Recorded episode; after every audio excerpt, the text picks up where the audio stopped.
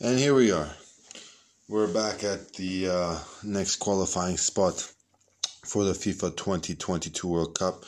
We are looking at Portugal, ranked eighth in the world, winners of the 2016 European Championships, and have qualified for the FIFA 2022 World Cup in Qatar. Here we go.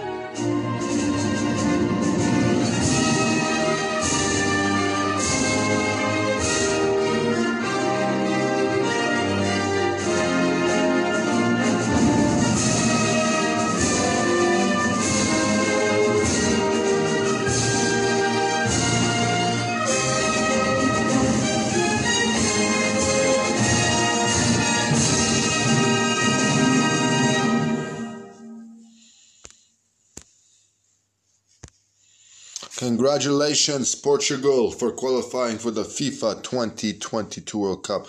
Congratulations, Cristiano, and your compatriots there. Amen to that.